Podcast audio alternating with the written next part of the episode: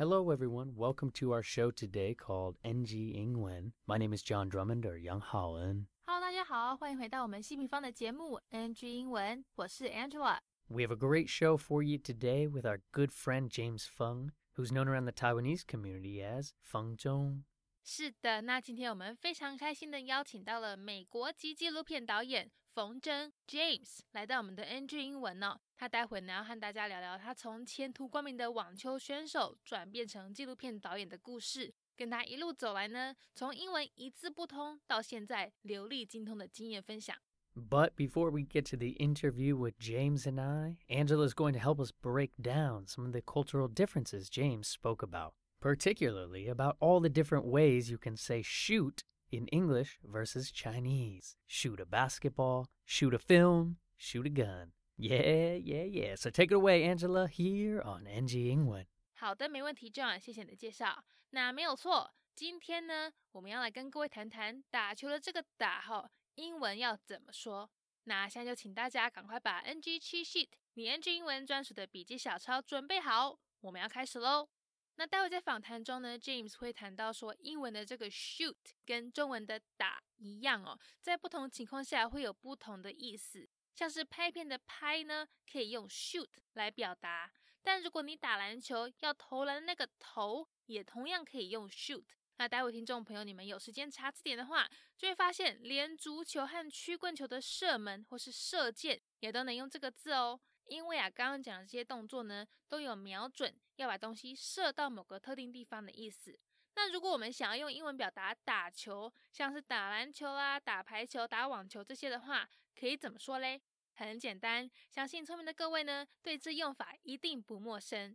我们可以用 play， 像是 play basketball 打篮球， play volleyball 打排球，或是打网球 play tennis 打乒乓球 play ping pong， 甚至是连踢足球也可以用 play 哦，讲成 play soccer 或是 play football。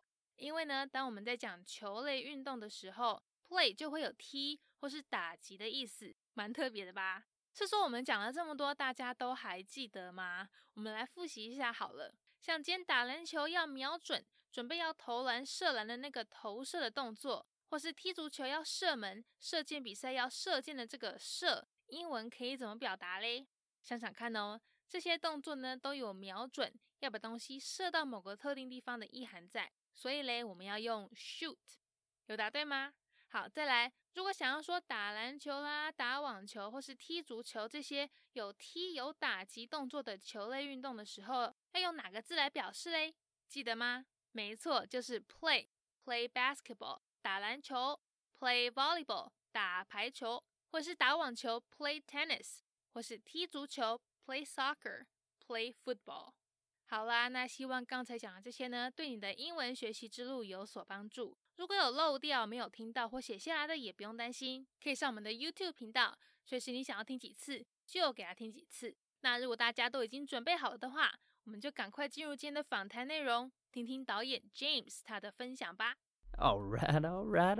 As always, thank you, Miss Angela Ma, for that wonderful NG Yingwen breakdown.My guest today on the show is an American actor, filmmaker, director, entrepreneur, lover of the world and all its people, and so much more. So everyone, please welcome my good friend James.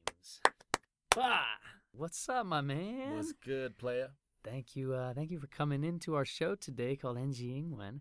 Dude, so the last time we got together, I think is when we went out and did...The prison ministry, is that correct? That is correct. Yeah, the last time we did the prison ministry in Taoyuan, it was super fun. That was your first time doing it. How was it for you? Man, that was a very special day. Can you share a little bit? What is the prison ministry? 访谈开始呢，他们谈到了上次见面的时候啊，还在桃园的一个监狱里面服侍受刑人哦，在进行他们的这个 prison ministry 监狱服侍。不过这是什么啊？ What is the prison ministry?James 待会会跟大家介绍说，他2年前呢和他的好朋友 Andrew 一起成立了这个 Salt Ministry， 一个这个非盈利的教会机构哦。他们会跟 Soup Kitchen 爱心厨房，还有一些孤儿院 orphanages 合作，跟他们合作一起服务社会大众，对有需要的人呢去伸出援手。那除了这以外啊，他们也有一年一度的这个监狱服饰，也就是刚才提到的 Prison Ministry。他们会到关外国人的监狱里面去办一场很赞的 party。为什么呢？因为这些外国人几乎都得不到什么爱，他们被关在异乡，家人很少有机会可以来探望。幸运的话，可能一年一次，但有时候也可能是永远都没有办法来见上一面哦。所以他们希望透过这个一年一度的 party， 让 Salt Ministry 团队里面来自各地的人可以跟这些受刑人聊聊天，带些肯德基啦、披萨给他们吃，让他们感受爱的存在。哇，讲得我都要落泪了，他们也太有爱心了吧！赶快听听他的分享吧。I started a nonprofit about 2 years ago called Salt Ministry, and with my buddy Andrew. And so what we do is we work with soup kitchens, orphanages, and also we have the prison ministry, which we do once a year. And that's actually to throw an awesome party for the foreign prisoners here in Taiwan. A lot of people don't know this, but a lot of the foreign prisoners, they don't really get much love because their parents and their family don't really have too many opportunities to come visit them. You know, some maybe once a year, some maybe never. And so we try to show them some love by going there, you know, once a year. And in the future, I'd like to do it even more often. But basically to let them feel loved and, you know, talk to them. You know, a lot of them speak English, and we have a bunch of different volunteers from different languages to show, you know, like just to give them a pat on the back, have a real authentic conversation, give them a ton of food. We got, you know, KFC, you saw the pizzas, the food was really good, right? Yeah, man, food was incredible. It was a really special time. That was the first time I've ever kind of been a part of something like that, and just getting to, you know, remind each other of the human connection. It's like, yeah, you know, this is prison, there maybe something happened, but it's humans, and we can show a little love that way, and it was really beautiful. So thank you for inviting me to that. And so with all of that, I would love, can we share a little bit about your life in the past? So you are also a film director, and you have been a director for many years. So what kind of projects have you been doing, and what got you involved with the film industry? 前面我们聊到 James 他们的教会活动，不过你知道吗？ James 他其实在电影业也有参与开，而且已经做了20年喽。不过他说啊，当时其实是因为一件悲剧的发生而让他进入电影界的。他原本高中的时候啊，是一位相当有抱负的这个网球选手哦 ，an aspiring tennis player。他说他当初呢，本来打算是要走职业网球生涯。但是嘞，他最好的朋友，也就是跟他打双打，每天一起练球5-6个小时的队友 Ryan 呢，他突然就因为癌症去世了，让他顿时失去了方向，失去了他的这个 bearings。后来呢，也就放弃网球，让教练、老师都很反对，很不谅解哦，觉得说，第一名的选手怎么可以就这样子放弃掉？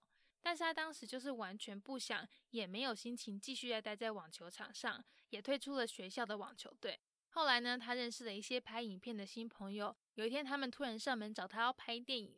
那从那一天起呢，就是他整个拍片生涯的开始。The rest is history。他说后来拍了很多小短片，也不知道会不会成功，但是就都把影片寄给一些电影节参赛。没想到啊，最后还得了不少奖。I've been doing film now for literally 20 years, and I mean it's a 20 years.Yeah, it's a bit of actually a little tragic story how I started my film career, actually, because I used to be an aspiring tennis player. Like, I was trying to go pro, you know, was number one in my high school, 30 in the state. And my best friend, my doubles partner, the guy that I, you know, practiced with every day for like 5-6 hours a day, my boy Ryan Meyer, passed away from cancer all of a sudden.And I was so traumatized, I just kind of lost my bearings a bit, and I pretty much quit tennis and, you know, had a fallout with my coach. He was frustrated. He's like, yo, man, you're supposed to go pro. And I just kind of gave that up because I just couldn't keep going. Wow. And when that happened, I made some new friends in school. I even quit the high school tennis team, got a lot of flack for that from all the teachers. Like, people got pissed off because they're like, dude, you're our number one player, our team captain.How are you going to just bounce like that? They couldn't understand the emotional, you know, pain that I was going through. But I was not interested in being on a tennis court because it reminded me of, you know, my bro. And so when that happened, I made these new friends. And literally, these guys were in film production. And one day they showed up at my house and they said, hey, want to do a movie? And the rest is history. And after that, I did a bunch of short films. I had no idea that I, you know,would have any success, but submitted to some film festivals, started winning some awards. That's beautiful, man. So essentially then you got picked up for doing quite a feature-length documentary, was it, about the UFC back when you were in the States, is that correct? 接下来 John 会问他说，诶，之前在美国的时候是不是有被选上要拍一部 feature-length documentary 这个长篇的纪录片呢？而且好像是跟 UFC 跟这个终极格斗冠军赛有关吗？他说当时在拍他这个纪录片 Fight Life 的时候啊 UFC 还不是很盛行，不过呢刚好有个邻居就是在打格斗的，那为了要支持这位邻居， James 他都会去买票看他比赛。他说有一次他跟爸妈去哦，结果不去还好，一去发现哇，这个比赛场地超小，就在一个健身房里面而已，而且旁边都还会有脱衣舞娘在走来走去做宣传，像在拍电影一样哦。后来比赛结束啊，他的邻居输了，而且说连钱也没嘞。他花了$3000为这场比赛做准备，结果人家只付了他$1000，还被打得鼻青脸肿。但是这位邻居他竟然还是乐此不疲，还是继续要打。这时候就让 James 发现，诶，原来有人跟他一样，在邻居的格斗人生和他自己的拍片人生之间有一个这个 parallel， 就是说他们两个人生呢蛮相似的，都对某件事情很有热忱。虽然说诶，所有在这个专业领域的哩哩扣扣啊，都要自己掏腰包自己消化，但还是一样要继续做，热情还是一样在。他说啊，这大概也是为什么后来这些格斗选手愿意接纳他进入他们的圈子，愿意让他把这些格斗选手的故事拍成纪录片，因为他们知道 James 懂他们的苦，懂他们的执着，知道呢他会好好的用影片把格斗选手的故事说给大家听。When I first started working on Fight Life, the UFC wasn't actually that big. It was on TV, but the sport of mixed martial arts was such a small thing back then. And not many people were really into it. Mm-hmm. And, you know, I had a neighbor that was a MMA fighter. And I can tell you, man, it was crazy. We went to support him because he asked us, you know, he was selling tickets. And I even went with my parents. And that's the crazy part. We went to a freaking small gym in San Francisco. And, like, it was freaking straight, like, out of a movie, man. Like, they had strippers walking around promoting their strip club. So when I saw what was going on with the sport, my boy, our neighbor, he lost. And I went to talk to him, you know, the next day. You know, he had a black eye. And I was like, hey, Brian, man, you know, how was it? And he was like, bro, I lost money preparing for this fight. I spent 3 months in fight camp. I had to pay my trainer. I had to pay for the food, nutrition. And I was only paid like, you know, $1,000. And I probably spent $3,000. Mm-hmm. And that's when I was like, wait a minute. You're serious that you committed that much, invested that much, not just money, but your time, and you actually lost money in the sport and you're still doing it? So it really got me curious because there was a certain parallel to my film life and, you know, in my film career where I was also investing, taking classes. You know, I didn't have enough money for film school, so I just literally, you know, went to take some classes on the side, bought every book, you know, that's on the at Barnes & Nobles and literally started on my own. So when I saw that there was this parallel between the film life and the fight life, it really drew me in, and I really connected with the fighters because of that. And I think one reason I was successful in connecting with the professional MMA fighters was because they understood, they got it. They got that I was also living the same lifestyle, and that's why they let me in, knowing that I was going to tell their story the right way. Yeah, I think that's beautiful, and I love how you said it. It was a parallel because here is a fighter, and then here is you, who is an athlete, but also an actor and a filmmaker, and you know the struggles, and you're trying to do it all on your own and chase that dream. So I really hope I get a chance to actually watch that, because this sounds like quite a story and a journey all in itself. That makes me think also a little bit about your life. So do you mind then if we backtrack a little bit more about some of your language journey? So you were born, I believe, in, was it Shanghai or somewhere in China, and then moved to the States, and now in Taiwan. So can you share a little bit about that?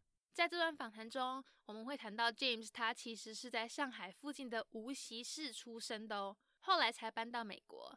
他说刚过去的时候啊，语言是个很大的障碍， a huge barrier。2年级的 James 几乎没什么说话，也搞不清楚到底在发生什么事。花了好一阵子呢，才慢慢熟悉整个大环境，才开始 get into the swing of things。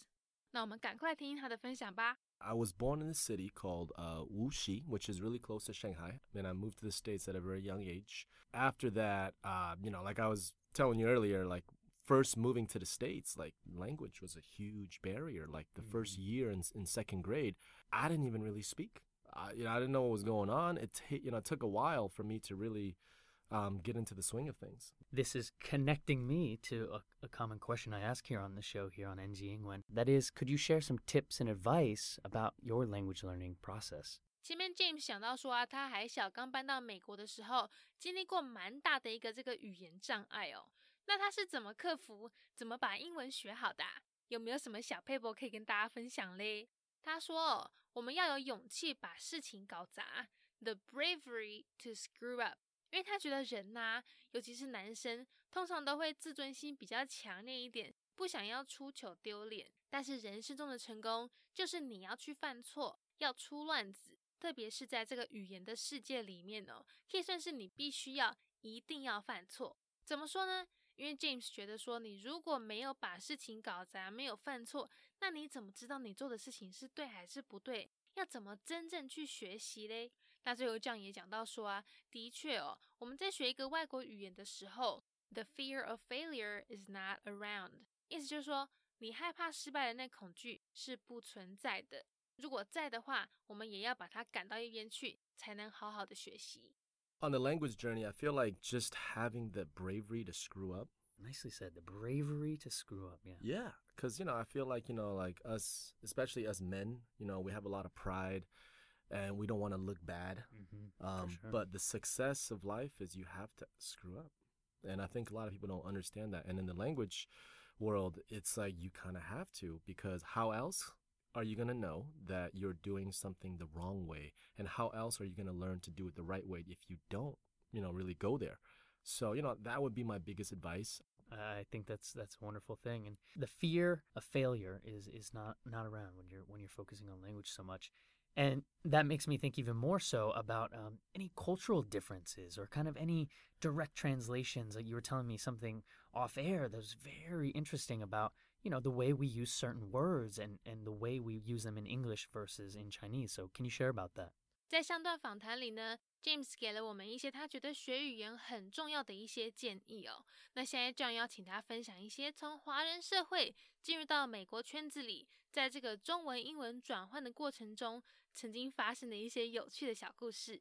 他说自己除了有在拍片以外，也常在打篮球。那英文的拍片可以用 shoot films 来表示。那投篮的话呢，可以说 shoot the ball。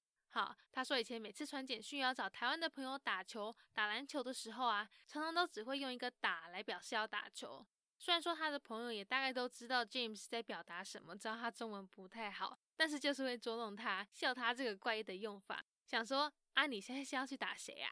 James 说中文的打呢，就跟英文的 shoot 一样，有很多用法，我们真的要去搞清楚前后文，才能知道说对方在讲什么哦。Absolutely. Moving to Taiwan, 7-8 years ago, like I'm a filmmaker, so I shoot films. I'm a basketball player, so I shoot the ball. And that used to be one thing that it was so funny that I get made fun of all the time is when I message my Taiwanese friends and, to play basketball, I would message them in Chinese sometimes and, 打球 is mm-hmm. how you, mention playing basketball. Mm-hmm. And a lot of times I would be like, 我们去打，我们跟他们要打，我们要打他们。打他们。And you're going to hit them. And they're like, what are you trying to do, man? They're like, yo. And they would make fun of me so much. They understood that my Chinese sucked. So, but they just used to give me a hard time because they were like, yo, man, this guy does not know what he's talking about. And, and that's the thing with, like the English language too, right? Like the word shoot, it can mean so many different things. Yeah. And then now you go to the Chinese, the word 打 also means so many different things. Yeah, right? Absolutely. It's like, okay, is it playing basketball or is it beating someone up or even 打工? 打工, yeah. Right? Yeah. It's like, hey, like, whoa. Like 打车, like you can... Exactly. There's so many different ways you can go about it. Yeah. And that's why it makes, like language such an interesting thing. You said it perfectly. It's you can shoot a basketball, you can shoot a film, you can shoot a gun. So understanding the cultural context too of whatever word you're trying to use, whether it is in Chinese or in English. All right, my man. Well, unfortunately, we are coming to our last question here on NG Yingwen. That's it. I'm trying to get some 3-hour Joe Rogan man. Let's go. Podcast, man. Let's go. I'm working on getting that unlimited podcast timing. But for the meantime, while we got 30 minutes on air here, me and Angela would do some Chinese translation. So it goes quick. But thinking of all that, if you could go back and talk to a younger James or talk to yourself now, is there anything you would want to share with yourself, advice about language, learning, or life? 访谈最后，我们还是一样要来问问导演 James 有没有什么话或是建议会想要跟以前的自己说呢？他说他觉得generosity 你的这个慷慨，你的大方是一块肌肉，那 love 你的爱心呢，也同样是一块肌肉。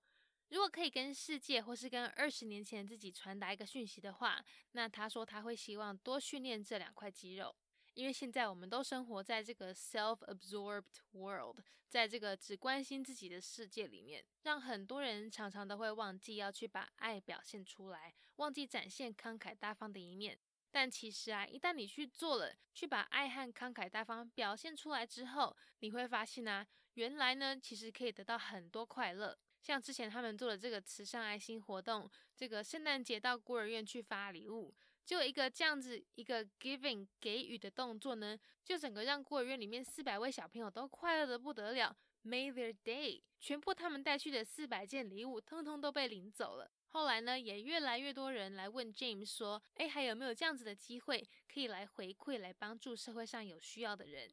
他说呢，这就是他希望在台北做的，希望在台北建立像这样子帮助他人、回馈社会的一个群体、一个社群呢，去让世界变得更美好。那如果有兴趣加入这个行列的听众朋友，待会呢可以上他们的网站 salt 在一个这个_ ministry.com 去看看相关讯息哦。Generosity is a muscle, and love, it's also a muscle.And my main message to the world, to myself, 20 years ago, is to basically work those muscles. And one thing, in the self-absorbed world that we live in is we forget to do that.